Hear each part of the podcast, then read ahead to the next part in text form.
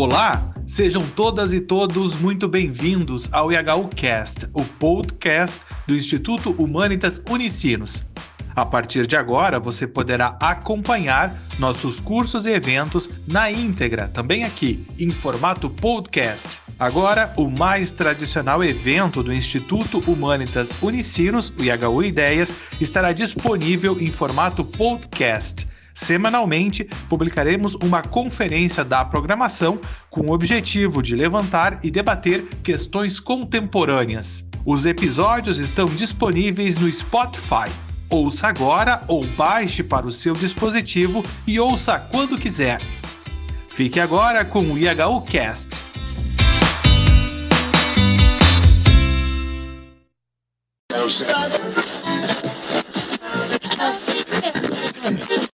Olá, sejam bem-vindos e bem-vindas neste dia 8 de março, Dia Internacional da Mulher, a mais um evento do Instituto Humanitas Unicinos e AGOL. Eu sou Suzana Roca e nesse dia, uh, lembrando de todas as mulheres e das suas lutas, nós decidimos que o nosso evento, que há muito tempo é nas quintas-feiras, o IHU Ideias, seja especialmente hoje uh, trasladado ao dia uh, 8, né, terça-feira. O, um, o título que hoje nos convoca, Abordagens Artísticas e Culturais do Feminicídio, integra, então, essa a nossa programação de uma forma especial neste dia. Quem é a nossa convidada é a mestre Gabriela Traple Wiczorek, que é mestre em artes visuais, com ênfase em história, teoria e crítica da arte, pelo programa de pós-graduação em artes visuais da Universidade Federal do Rio Grande do Sul, e ela tem bacharelado em história da arte pela mesma instituição. É, durante o seu trabalho de conclusão do curso, sob orientação da professora Daniela Kern, ela se concentrou na obra da artista Romaine Brooks, de 1874 a 1970, e questões do feminismo. Hum, como vocês veem, especialmente para este dia, nós uh, estamos dando destaque a estes debates. Depois, no mestrado, sob orientação do professor Paulo Antônio de Menezes Pereira da Silveira, ela desenvolveu uma pesquisa acerca dos processos artísticos contemporâneos sobre o feminicídio e a violência de gênero na América Latina, com foco principal no Brasil e no México. Uh, damos as boas-vindas, então, à nossa convidada, e a palavra é sua. Vamos falar mais ou menos, para escutar esta fala, 50 minutos, 55, o que ela quiser, e depois abrimos para o debate. Sintam-se convidados para mandar já desde o início as suas colocações e perguntas via chat. Obrigada por aceitar o nosso convite. A palavra é sua. Eu que agradeço, Suzana. Uma obrigada a vocês que me convidaram e a todo mundo que está assistindo. Uh, eu vou então começar com a apresentação. Se o Lucas puder botar na. Ai, muito obrigada. Uh, essa apresentação, uh, eu reformulei alguns recortes ah, que eu fiz na minha pesquisa de mestrado. Uh, e eu começo tentando dar um pouquinho do contexto. Assim. Eu trago essa citação da Marcela Lagarde, que é uma antropóloga mexicana, pioneira na pesquisa sobre violência de gênero. Uh, ela é uma das pessoas que vai ajudar a cunhar o termo feminicídio uh, com a especificidade da América Latina, ao invés do femicídio cunhado pela Diana Russell. E ela vai falar que é um crime que vem dessa ruptura do Estado de Direito, que vai favorecer a impunidade. Portanto, o feminicídio é um crime de Estado. É preciso elucidar que existe feminicídio em condições de guerra e de paz, o que é importante a gente lembrar nos contextos atuais. E o feminicídio ocorre quando as condições históricas geram práticas sociais agressivas e hostis que atentam contra a integridade, o desenvolvimento, a saúde, as liberdades e a vida das mulheres. Sendo assim, o que ela quer dizer é que o feminicídio ele vai ser o ponto final de uma combinação de opressões. Uh, então, isso tem a ver com nosso acesso pleno à saúde, à escolha, à educação, ao direito à cidade, ao trabalho e todas, todos esses direitos. Então, conforme isso vai sendo cerceado, a gente sabe que uh, essas intersecções de opressão, de raça, classe, gênero, elas vão agravar as chances desse crime acontecer.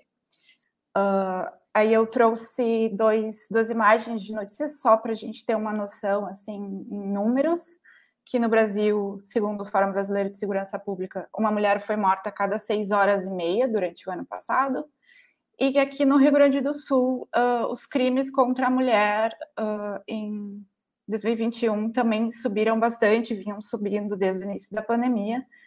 Então, foram 72 uh, feminicídios consumados. Agora, a minha pesquisa em si, eu criei alguns recortes. Eu acho muito importante a gente pensar que esse discurso não é necessariamente novo. Né? A gente tem artistas, principalmente uh, artistas mulheres, ali no México da década de 20 e 30, que vão ser extremamente engajadas politicamente uh, e que vão começar a relatar o cotidiano das mulheres de forma crítica. Uma delas é a uh, Isabel Chabela Via Senhor. Ela vai criar, ela era uma artista e escritora, e ela vai criar uma peça de teatro musicada com corridos, que são uh, músicas populares mexicanas que contam histórias e durante a Revolução Mexicana serviam para passar informações entre as pessoas. Uh, e a peça também vai ser acompanhada de uma série de estilogravuras e vai contar a história da Helena, a, a traicioneira, que é uma mulher que vai, como a gente vê na, na Chilo, ela vai ser morta com um machete pelo marido, pelo, pela ofensa que ele sente que foi causada a ele quando um general francês flerta com ela publicamente. Então, ali a gente vê ele atacando a esposa, a Helena, e vê a empregada doméstica reagindo horrorizada àquela situação. A Frida Kahlo, uh, que é talvez um dos nomes mais famosos assim no, nesse eixo feminismo e arte, ela vai ler uma notícia no jornal sobre um marido que, após ser preso por ter esfaqueado 20 vezes a esposa, ele vai se defender dizendo que ah, só foram alguns cortezinhos. Então, ela vai fazer esse uns quantos piquetitos uh, no modelo dos ex-votos. E a gente tem a Aurora Reis, ela uh, era muito engajada no movimento das professoras, e a gente sabe que o magistério também uh, sofre justamente por ter essa percepção atrelada ao feminino. E aqui é uma situação de um, homens que atacam essa professora uh, na frente dos alunos na escola. Ela pintava muito pensando nas normales rurales, que são aquelas escolas que tem a maioria uh, de alunos indígenas e dão acesso a um pensamento crítico. Então, essas escolas também sofrem muitos ataques. Um, e é, essa é a primeira pintura mural uh, num prédio público uh, feita por uma mulher no México. E ainda pensando na pintura, eu trago uma artista gaúcha, a Graça Craide, ela vai criar essa série até que a morte nos separe uh, e ela vai retratar as imagens de cena do crime de feminicídios que foram noticiados aqui no Rio Grande do Sul. E eu trago também a Pamela Castro, que vai, ao invés de trabalhar com o relato da morte, ela vai trabalhar com o relato da sobrevivência. Então, ela faz essa série Retratos e Relatos, que são retratos de mulheres que vão contar as suas histórias de sobrevivência.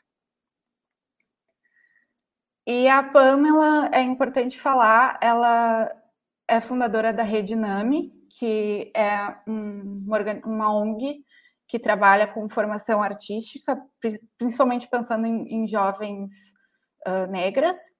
E na sede da Redinami, ela também vai fazer esses murais. Ela tinha um mural que foi depredado da Maria da Penha e esse uh, da Marielle. Então, uh, tem uma situação de ligação muito forte com esse ativismo.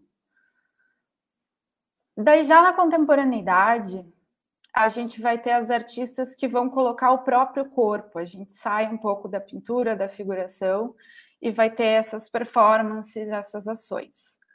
Mas ainda assim, baseadas em relatos. Uh, aqui eu trago a Ana Mendieta.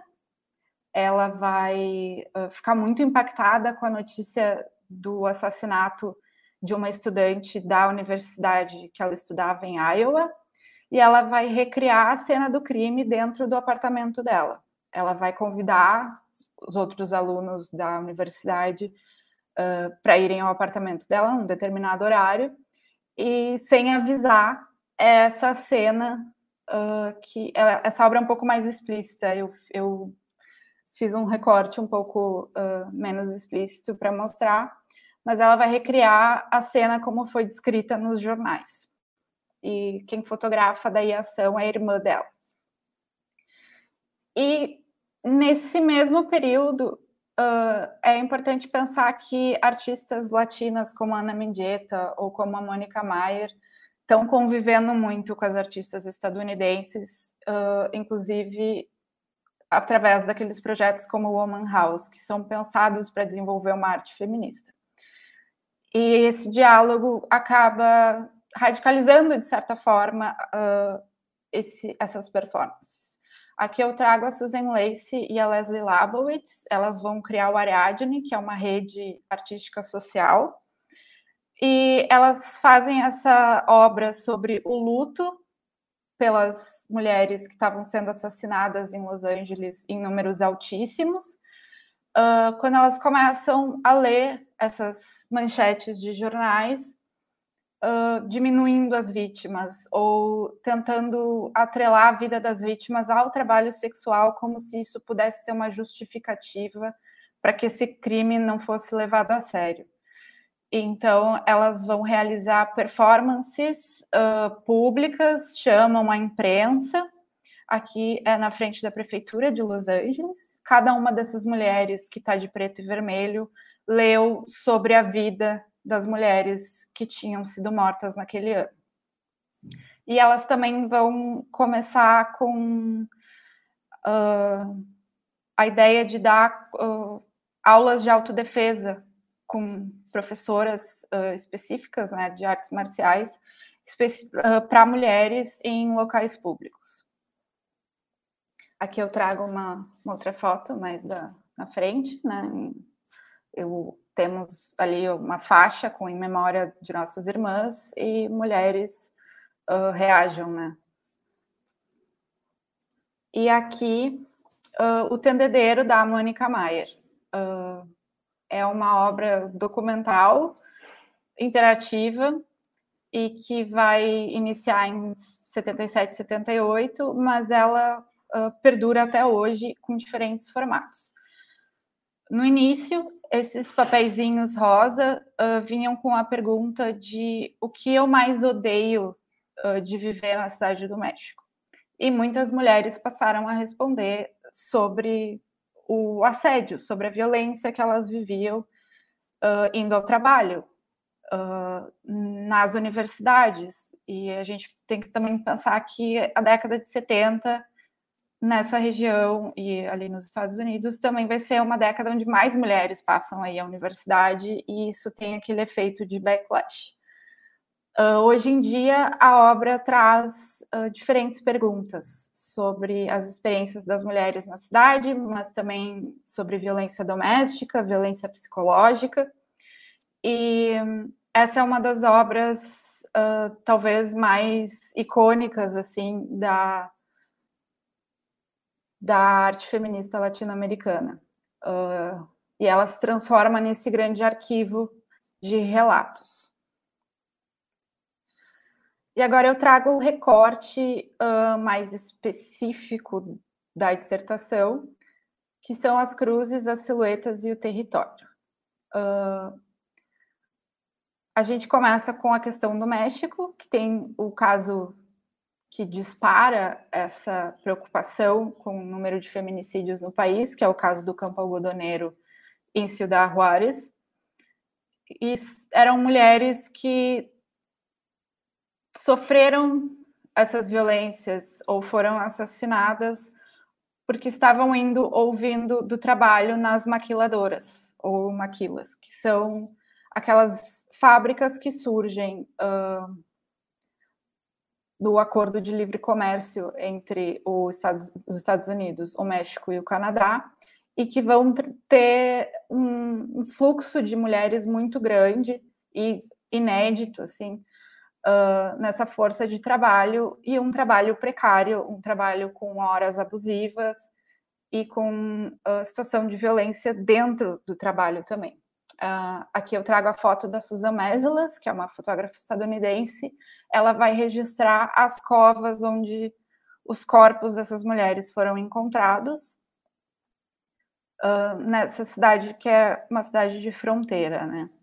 E aí eu trago o registro dessa intervenção comunitária no mesmo local, com as cruzes cor-de-rosa, que vão se tornar um símbolo muito importante da luta contra o feminicídio essas intervenções comunitárias elas são encabeçadas geralmente pelas mães das vítimas.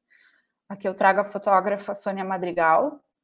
Uh, ela tem esse projeto La Muerte Sale por el Oriente.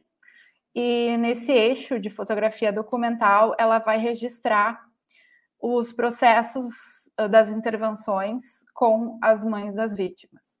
Aqui a gente tem a senhora Irínia Bandia, que faz todo um, um cuidado uh, com as cruzes e tem uma briga assim com a administração pública porque uh, essa região de Cidanesa, Timalhuacã, hoje em dia é uma região onde os, uh, em que os números de feminicídios são muito altos, porém a administração pública retira essas cruzes naquela ideia de que né, o que os olhos não veem, o coração não sente. As pessoas uh, não vão querer ser lembradas desses crimes. E todo ano, nas datas né, do 8 de março, no aniversário da, das filhas, ou uh, do 25 de novembro, que é o dia da luta contra a violência contra a mulher, elas vão lá e colocam novas cruzes. E existem performances e marchas em torno desses locais. E aí eu faço um parênteses para lembrar que essas cruzes elas estão muito relacionadas com uh, a luta contra a opressão estatal na América Latina.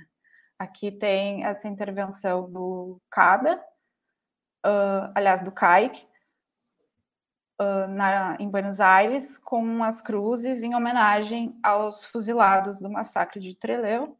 E aqui a Lotte Rosenfeld, uh, do coletivo chileno, agora sim, CADA, que ela vai uh, realizar essa, essa obra durante o ativismo contra a ditadura do Pinochet e vai colocar todas essas mil cruzes uh, no asfalto representando as pessoas mortas e desaparecidas. E essa também é uma obra que vai viajar muito durante toda a vida da Lotte. Ela vai levar essa obra para diversos países.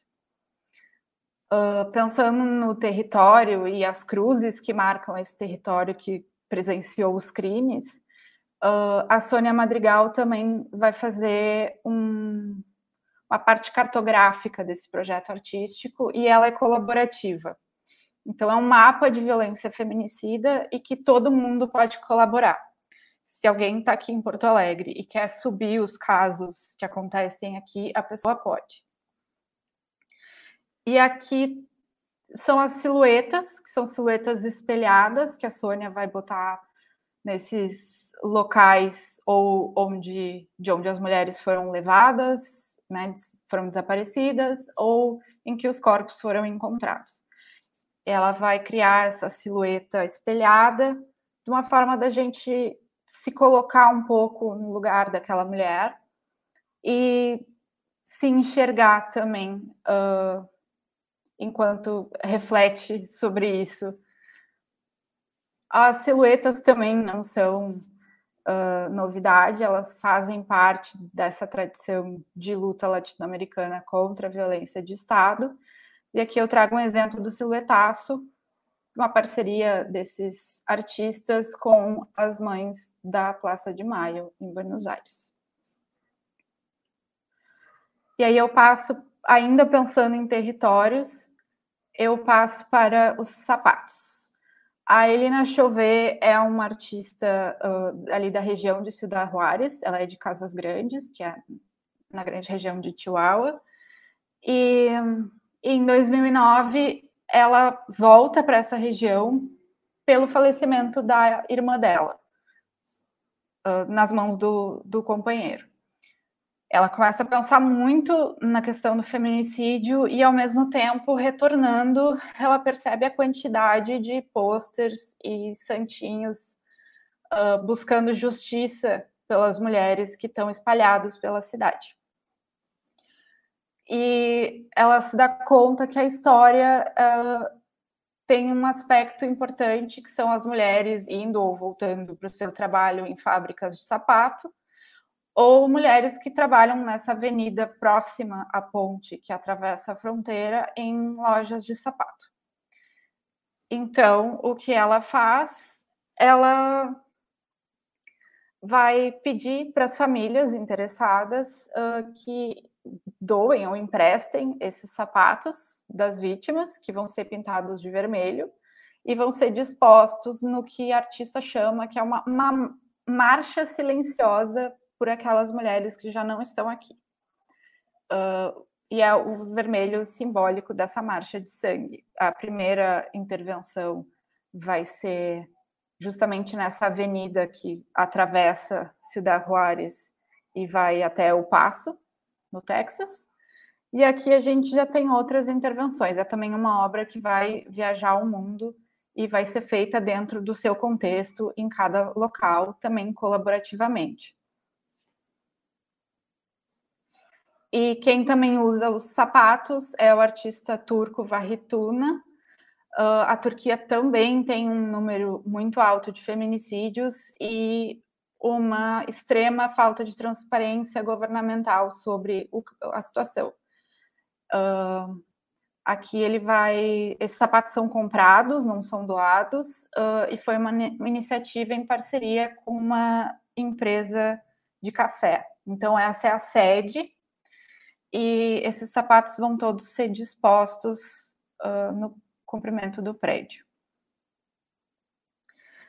E pensando muito na questão dos sapatos, a Rita Segato nos fala, uh, ela é uma antropóloga argentina que trabalha no Brasil há muitos anos, uh, e a Rita Segato vai nos falar de um contexto de interseccionalidade de opressões, se a gente pensar em mulheres indígenas e mulheres negras, que são quem mais sofre com essa questão, uh, ela vai falar de femigenocídio, né, que é um, a matança sistemática dessas mulheres. Uh, e pensando nisso, e pensando em formas de memoria, memoriais, uh, eu trago essa intervenção com 60 sapatos em bronze uh, na beira do rio Danúbio, em Budapeste, uh, em memória das pessoas assassinadas por milícias fascistas entre 44 e 45.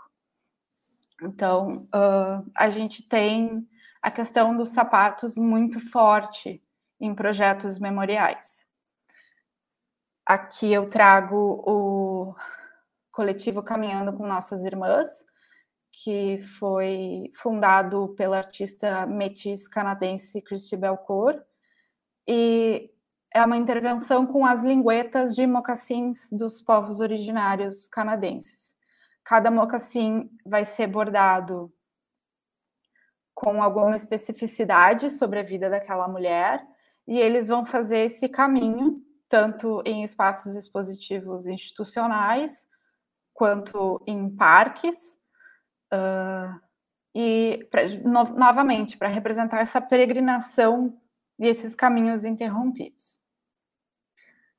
E aí eu trago uh, essa citação uh, do, do, livro da Florence Vatan sobre o problema de representar a violência e o trauma.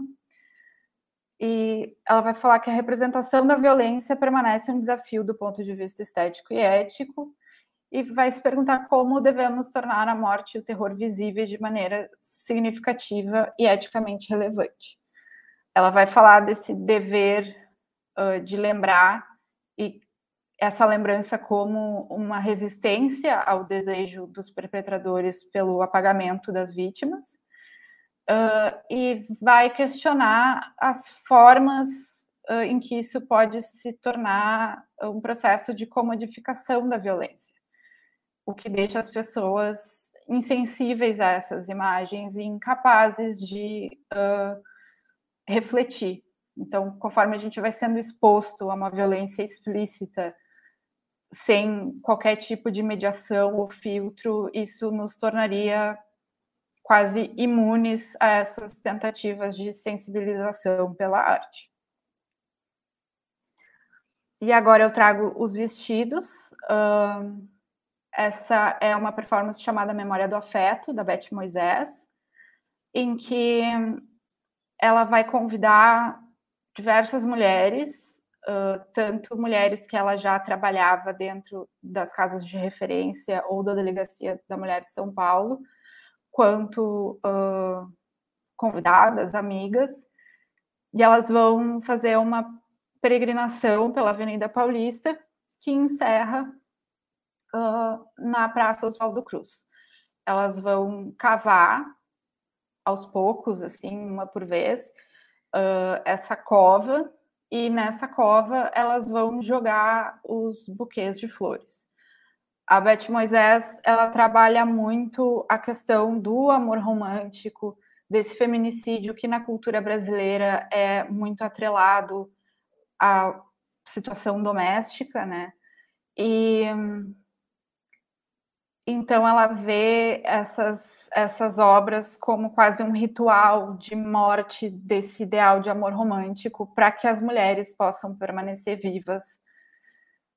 E aqui é 180, que é o número uh, do Disque Denúncia, né, de violência contra a mulher. Uh, vão ser três ambulâncias com os nomes das irmãs Mirabal, que foram mortas durante o governo Trujillo na República Dominicana e se tornam também esse símbolo da luta feminista na América Latina. Uh, essas ambulâncias vão circular por São Paulo e quando elas chegam no Parque do Ibirapuera, três mulheres saem dessas ambulâncias e vão plantar mudas de árvores medicinais. E ainda pensando nesses rituais, uh, eu trago diluídas em água, que são uh, vestidos nos quais as mulheres das casas de referência vão escrever uh, suas experiências de sobrevivência à violência doméstica e um, nem todas as mulheres que escreveram os relatos vão participar das performances. Se elas se sentem confortáveis, porque às vezes pode ser um motivo de um gatilho muito grande, uh, então a Beth convida também outras artistas, amigas, para tomarem o lugar dessas mulheres. E aqui elas vão escrever com tinta vermelha esses relatos e vão usar essa bacia e esse sabão neutro para lavar para tirar esse sangue do vestido branco, que também é um símbolo né, desse casamento, desse amor romântico. E agora esse vestido vai ficando mais manchado de vermelho. Uh, eu trago a Pamela Castro de novo, com uh, a performance Caminhar. Ela vai se mergulhar em tinta vermelha e vai fazer trajetos pelas ruas do Rio de Janeiro e depois esse vestido vai ser exposto em diversos lugares, aqui uh, no Museu da República. E agora eu trago a Regina José Galindo, que é uma artista guatemalteca. Ela, nessa série, ela vai vestir roupas de mulheres que foram assassinadas, e aqui no caso uh, é uma das mulheres com né, suas amigas. E o outro caso que ela está sozinha é um dos vestidos de uma família que era composta majoritariamente por mulheres e que foi dizimada ela vai ficar uma hora parada em locais expositivos ou locais públicos, uh, a rua, uma praça, um mercado, e evocando a presença dessas mulheres. E agora, com os vestidos completamente vermelhos, eu trago o Red Dress Project da Jamie Black, uh, que também é uma artista indígena canadense.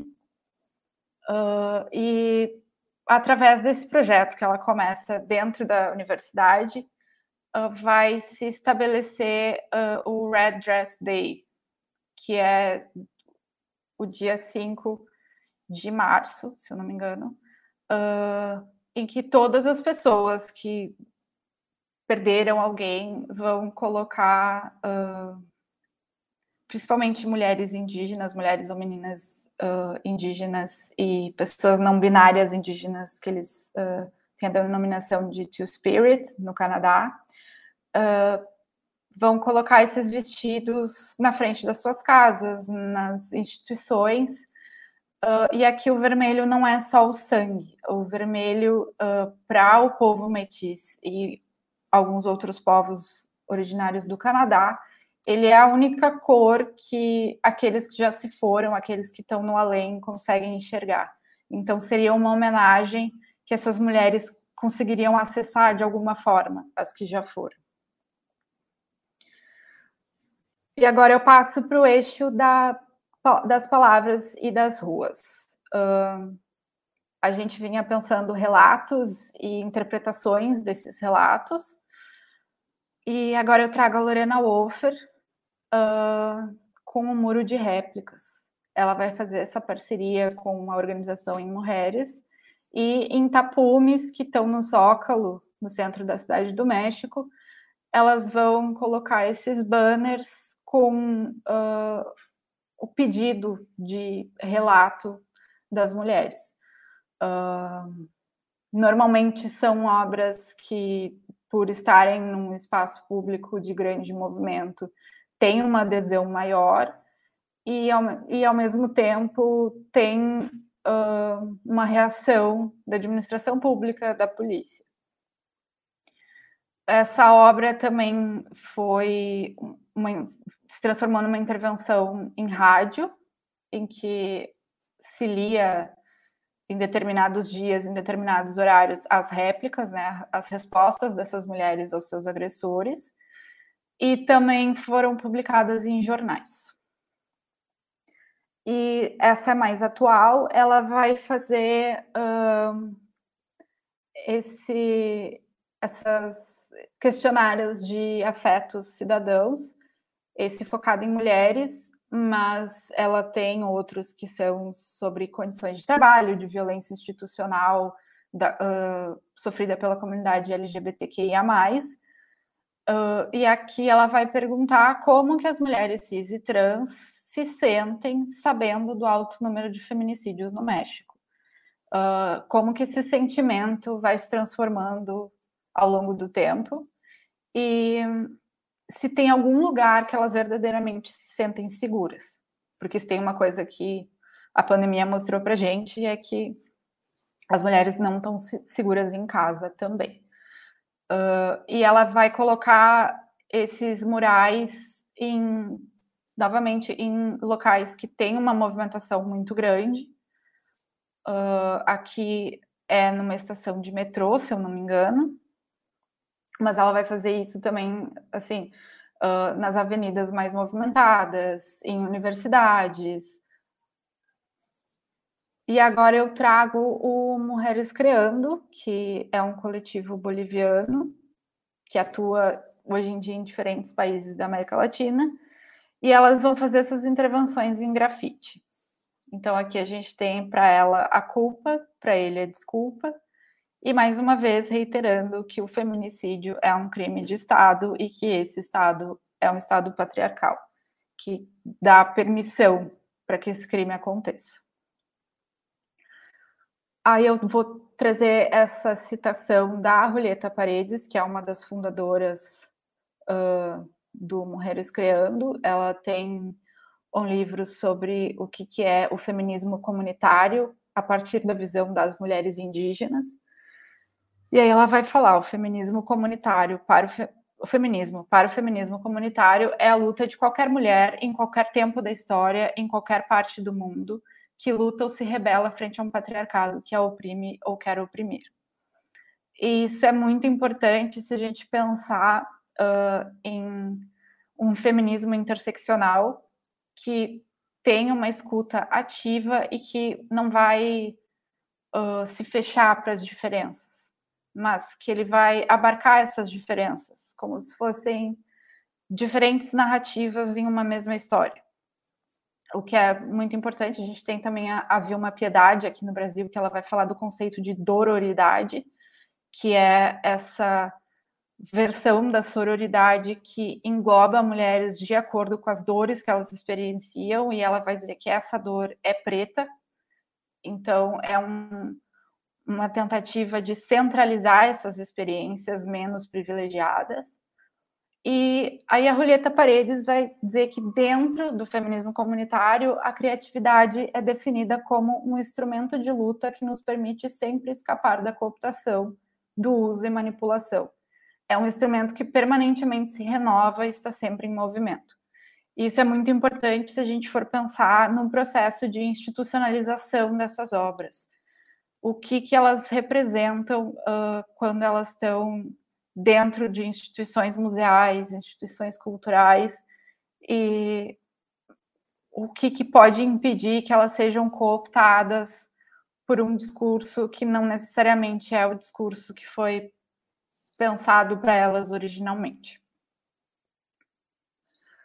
E também uh, pensando naquelas trocas entre uh, mulheres latino-americanas com o norte global, eu trago uh, o movimento das coloses, que são essas mulheres que vão colar lambes sobre a questão do estupro, do feminicídio e de outras opressões.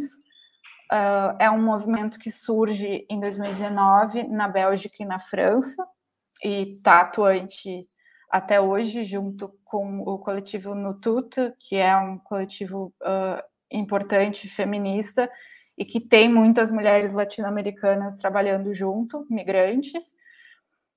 E ele surge porque, ao mesmo tempo que as mulheres migrantes estão sofrendo essas violências, uh, as mulheres francesas e belgas passam a se dar conta do número de feminicídios entre elas. Então, é um momento de revisão de que privilégios elas realmente têm. Vários casos foram de companheiros que eram policiais e saíram impunes dessas situações então, elas resolvem tomar as ruas com as reivindicações, primeiro sobre o feminicídio e depois vão passar a fazer outros projetos. Aqui, então, o que eu trouxe foi: nós somos a voz daquelas que não a têm mais, e enquanto vocês nos enraivecerem, nos encherem de cólera, nós vamos seguir colando. Uh, esse final de semana, em preparação para o 8 de março, alguns grupos uh, de colosos foram presos na Bélgica. Então, a gente também tem que pensar o que que por que que causa esse efeito de indignação na administração pública, na polícia e homens no geral. Por que que essas intervenções ou essas obras elas causam esse desconforto? E aqui trazendo para o contexto local, eu trago uh, uns lambes feitos pelo núcleo artístico da Casa de Referência Mulheres Mirabal, que uh, faz parte das oito casas de referência que o movimento de mulheres Olga Benário tem no, no Brasil e que vão falar do contexto do Rio Grande do Sul. Então, uma mulher é agredida a cada 30 minutos no Rio Grande do Sul. Em 2021, Porto Alegre registrou 97 feminicídios. E quem protege as mulheres vítimas de violência doméstica? E é importante pensar nesses números, uh, porque eles não são um consenso. A gente sabe que tem muita subnotificação, a gente sabe que uh, os números de violência doméstica não são exatos, porque a maioria das mulheres tem medo de denunciar e elas têm medo por um motivo justo, porque no, a partir do momento que se denuncia, é muito mais provável que alguma violência aconteça, como uma forma de retaliação. E a Mirabal faz esse trabalho que é essencial para acolher essas mulheres e as crianças, porque a gente também não pode esquecer das crianças que estão nesse contexto. E em janeiro desse ano, uh, a Karen e a Roberta, que são parte do núcleo artístico da Mirabal, fizeram essa performance em frente ao Ministério Público, reivindicando uh, pelo andamento dos processos que a prefeitura tem com a casa de referência. Então, a gente vê também, de novo, o uso da silhueta. A artista coloca o seu corpo na situação. A única diferença é que aqui é uma silhueta de flores.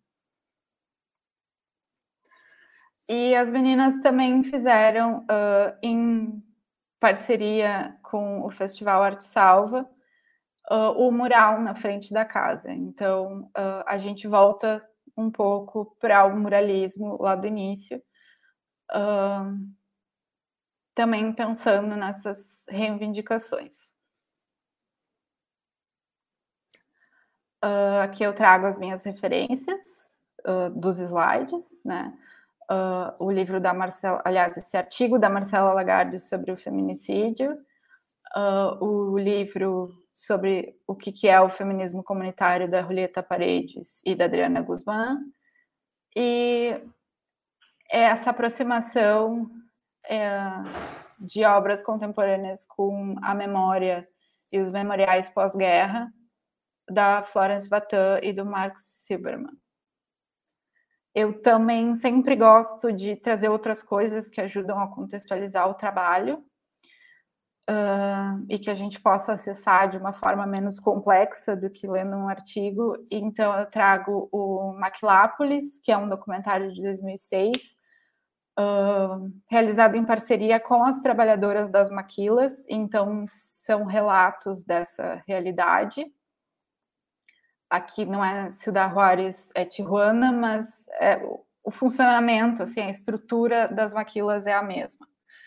Uh, e aí eu trago dois podcasts, o Lanata Roja, de 2020, que é feito pela jornalista mexicana Lídia Cátio e que eu não sei se já saiu em português, mas tem em inglês e em espanhol disponível, e ela vai fazer várias entrevistas uh, e vai tentar fazer um apanhado extremamente completo sobre o feminicídio em Cidade Juárez, o Praia dos Ossos, que é brasileiro, sobre o, o caso uh, do, do feminicídio perpetrado pelo Doca Street na Angela Diniz e essa cultura uh, de usar desculpas como defesa, legítima defesa da honra no Brasil, apesar disso não estar tá mais suportado pela lei. E As Três Mortes de Maricela Escobedo, que é sobre uma mãe que está lutando para conseguir justiça para sua filha em Ciudad Juárez e ela vai ser silenciada. E é importante a gente centralizar as mães aqui também, porque são elas que levam essa luta adiante de forma extremamente aguerrida. Eu então agradeço a todos vocês uh, e eu deixo o meu contato e deixo também as redes do, da Casa de Referência Mulheres Mirabal, para quem quiser acompanhar mais esses trabalhos. E deixo a dica que amanhã estreia o documentário sobre a casa, às 19 horas, na Cinemateca Capitólio, em Porto Alegre, se alguém tiver o interesse. Muito obrigada. Somos nós que agradecemos, então, Gabriela, que melhor que nesse dia fazer uma aproximação também brasileira, mas também latino-americana e artística. A primeira pergunta que é, surge do que nós estamos recebendo é a seguinte: como é avaliada a influência destas obras né, artísticas nos diferentes lugares na luta pelos direitos e segurança das mulheres? Então, uma coisa que aparece muito na minha dissertação, que vai ser publicada em breve, é que essas obras, principalmente essas que são feitas em parceria com movimentos de famílias de, de vítimas ou com sobreviventes, elas, justamente pelo desconforto que causam ou por serem uh, esse teor comunitário, elas vão uh, ser uma espécie de vetor de produção de memória, porque a gente não tem uh, um, um arquivo, por exemplo, uh, de mulheres artistas nesse aspecto. A gente ainda está caminhando, assim, se a gente pensar na inclusão real das instituições de arte sobre essas questões. Uh, e elas vão ser também esse vetor de diálogo dentro dessas comunidades afetadas, mas também com o público exterior. Então, uh, não sei se teria como medir, assim, uh, objetivamente qual é o impacto, mas essas obras vêm sendo realizadas, se a gente pensar na Mônica Mayer, que vem sendo realizada desde os anos 70 e que, inclusive, viria para Porto Alegre na Bienal 12, que foi a Bienal que ocorreu online, uh, elas têm muita adesão e elas acontecem em praça pública. Então, é esse impulsionamento do diálogo, porque conforme a gente vai debatendo esses temas, uh, eles se tornam menos estranhos, as pessoas ficam menos constrangidas em, em ter essas conversas, que são conversas extremamente necessárias. Obrigada. Temos mais aqui uma pergunta que diz assim: em que medida uma outra arte no passado em manifestações diferentes das que você mostrou, naturalizou a violência contra a mulher? A pergunta é do João Vitor. Então, uh, acho que até a Susan Brown Miller ela vai ter, uh, ela tem toda uma pesquisa sobre uh, esses mestres da pintura, por exemplo, que vão atualizar lendas, né? E a gente sabe que, por exemplo, histórias gregas, assim, tem muito a questão do estupro. Uh, então, ela vai falar de como isso é, acaba sendo naturalizado, porque é uma obra muito bonita, é uma obra icônica, e não se fala exatamente do que está sendo retratado ali. E a gente tem também uh, algumas representações artísticas na década de 70 que são bastante discutidas por teóricas feministas, assim, uh, justamente sobre essas liberdades uh, que os homens se sentem né, no direito de fazer certas coisas. Então, a gente tem artistas como Vita Conte, que vai fazer performances em que ele vai se esconder num canto da galeria e vai começar a falar coisas para as pessoas que estão uh, interagindo com, com as obras enquanto se masturba, por exemplo, falando num alto-falante. Uh, e a gente vai ter também muito cinema, né? O cinema é um esse fenômeno de determinação de cultura assim muito forte e que uh, as artistas dos anos 70 vão vão reagir a ele filmes de uh, sexploitation, coisas né, que vão mostrar essas mulheres sendo mortas de uma forma estetizada, mas altamente explícita, assim. Então, tem vários exemplos. Uh, eu não lembro o nome da autora agora, mas ela fala, uh, por exemplo, do rapto das Sabinas, uh, que vai ser pintado por diferentes pintores em diferentes períodos, e que ninguém está falando exatamente o que está acontecendo ali. Uh, e ela também vai falar de pintores que vão uh, retratar essas mulheres que estão sendo, segundo as histórias, abusadas, mas elas estão assim em êxtase pela a expressão que, que elas são pintadas. Então tem, tem bastante discurso assim e pesquisa sobre isso. Obrigada. Temos aqui um elogio, um parabéns, né, do Inácio, que diz muito grato pela tua pesquisa e tua exposição, que é tremendamente questionadora. O IHU terá que aprofundar esta exposição. Valeu. E assim será.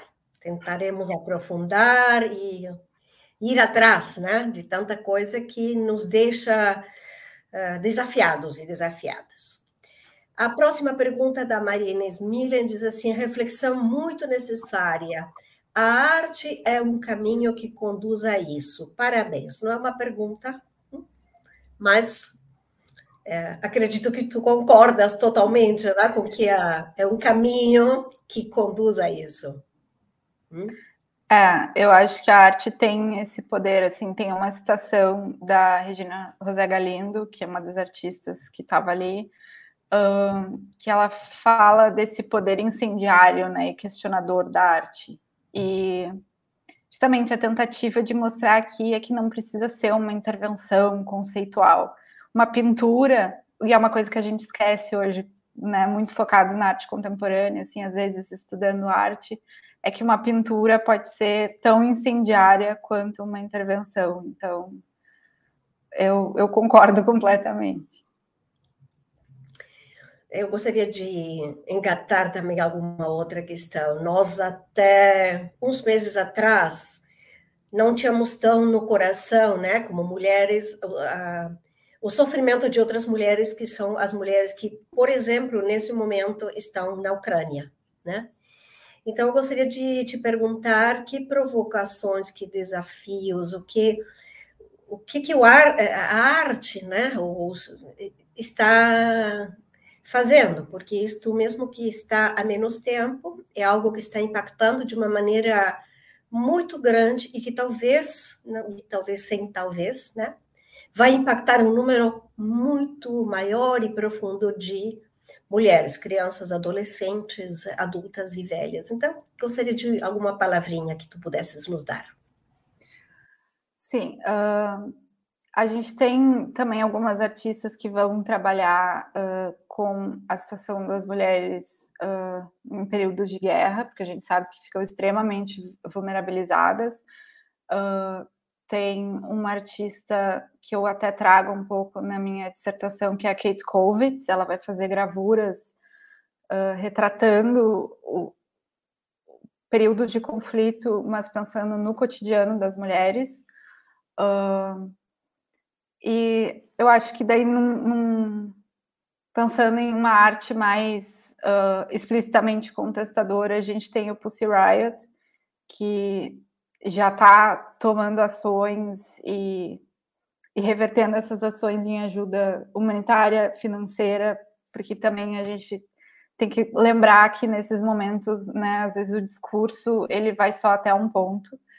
E uh, hoje em dia, assim, que o grupo artístico de mulheres que talvez mais uh, se manifeste contra o, o, governo do Putin e agora está tentando auxiliar as mulheres ucranianas uh, e da região em geral é, são as meninas do Pussy Riot.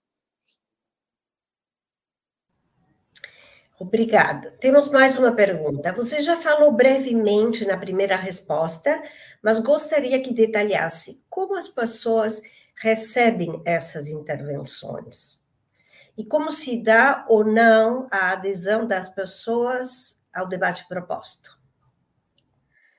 Uh, então, uh, eu acho que depende muito do lugar, assim. A Beth Moisés, que é uma das artistas brasileiras que eu trouxe, ela fala bastante sobre isso. Ela fala de como uh, é difícil a, a recepção desse tipo de obra no Brasil, porque a gente vem de um contexto de, digamos assim, a própria esquerda vê isso como um problema menor, uma coisa que é identitária.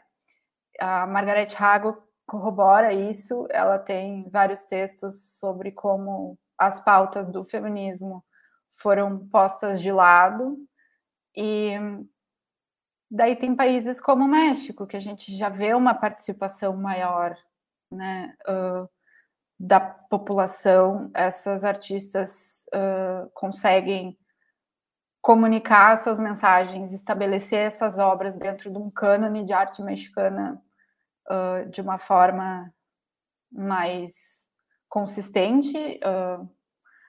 e eu fico pensando assim nas obras da Suzanne Lacey, que desde os anos 70 está fazendo essas intervenções, mas ela é uma das primeiras a tentar incluir homens, por exemplo. Né? A gente fica, às vezes, nesse espaço que é considerado um espaço seguro entre mulheres, uh, e aqui falando mulheres de uma forma extremamente inclusiva, mas homens cisgênero acabam ou não se sentindo convidados ou justamente se sentindo um pouco mais incomodados em fazer essas reflexões. Uh, a Susan Lacey tem uma obra que uh, fala de, da questão da violência sexual e ela vai tentar chamar esses homens para discutir isso e, e tem assim uma participação. A maioria são homens artistas ou homens de um meio mais uh, liberal, se a gente for falar assim, mas uh, é um pouco incômodo ainda, eu acho, e requer que as pessoas se coloquem num lugar não só de maior sensibilidade, mas de maior vulnerabilidade, e não é todo mundo que está disposto né, a se colocar nesse lugar. Obrigada. Tu vê, uh, considerando as diferentes uh, gerações, né, uma sensibilidade diferente? Tu falasse uma sensibilidade brasileira ou uma dificuldade na sensibilidade nesse momento. Mas tu percebe, por exemplo, né, nesses estudos, essas abordagens que tu fizeste, alguma percepção ou sensibilidade diferente a pessoas de mais idade, adultos, adolescentes ou crianças mais pequenas? Uh, então, uh, o momento assim que a gente ia testar isso, por exemplo, aqui no contexto local, que é Porto Alegre, ia ser a Bienal 12. E teve todo um, um, um preparo assim para a equipe de mediadores para a gente saber lidar, por exemplo, de como explicar uma obra dessas para uma criança porque a criança, ao mesmo tempo que ela é extremamente receptiva, uh, ela também não tem um contexto geral mais formado, assim. Uh, a questão de talvez os pais serem contrários, uh, mas a gente vê pelos registros dessas obras participativas que eu trago, assim, idade não é uma questão. A gente tem pessoas idosas que são extremamente uh, assim dispostas a participar e, e que se engajam realmente né, na, na execução dessas obras. E eu acho que, assim, aquela coisa, adolescente, talvez, uh, e uma questão de mais mediação de, de, arte em geral, assim, adolescente às vezes é um pouco mais complicado, porque é um, uma idade uh, muito questionadora, mas que também uh, né, usa humor para se proteger. E então acho que não é uma questão assim necessariamente de ah, uma faixa etária que, que re receba né, menos ou mais a obra. Eu acho que tudo depende do contexto, realmente. Bom, Gabriela, nós queremos ir já encerrando, se não tivermos mais perguntas, mas queremos especialmente agradecer por ter trazido esta abordagem diferente, né? Nós já estamos recebendo mais uma, então vamos continuar respeitando, né? O João Vitor diz assim: o belo e o feminino foi muito admirado e reproduzido na arte antiga e depois no Renascimento. Como você lê a mulher que é retratada nesses períodos? Reprimir a mulher, reprime a mulher, enaltece, transforma em objeto? Uh, eu acredito que assim, depende, mais uma vez, de contexto. A gente tem muitas obras que vão reproduzir essa mulher idealizada, né?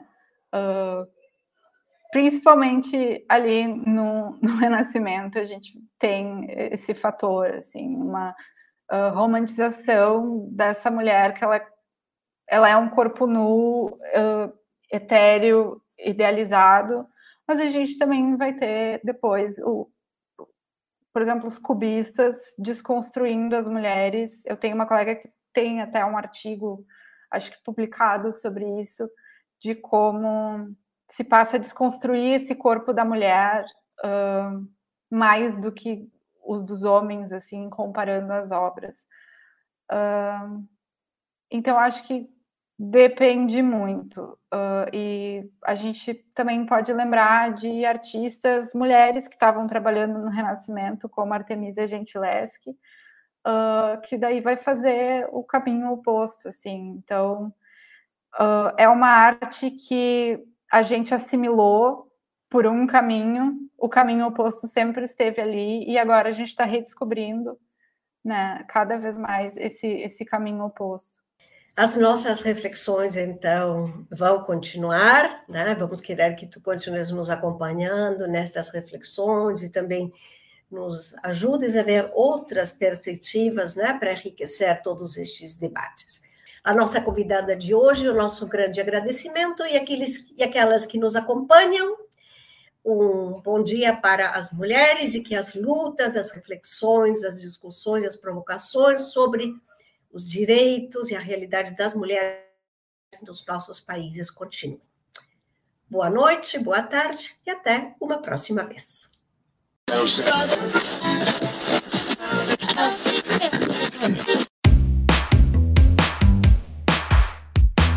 Esse foi o IHU Cast, uma realização do Instituto Humanitas Unicinos, o IHU, da Universidade do Vale do Rio dos Sinos. O podcast do IHU tem montagem e edição de Lucas Chardon.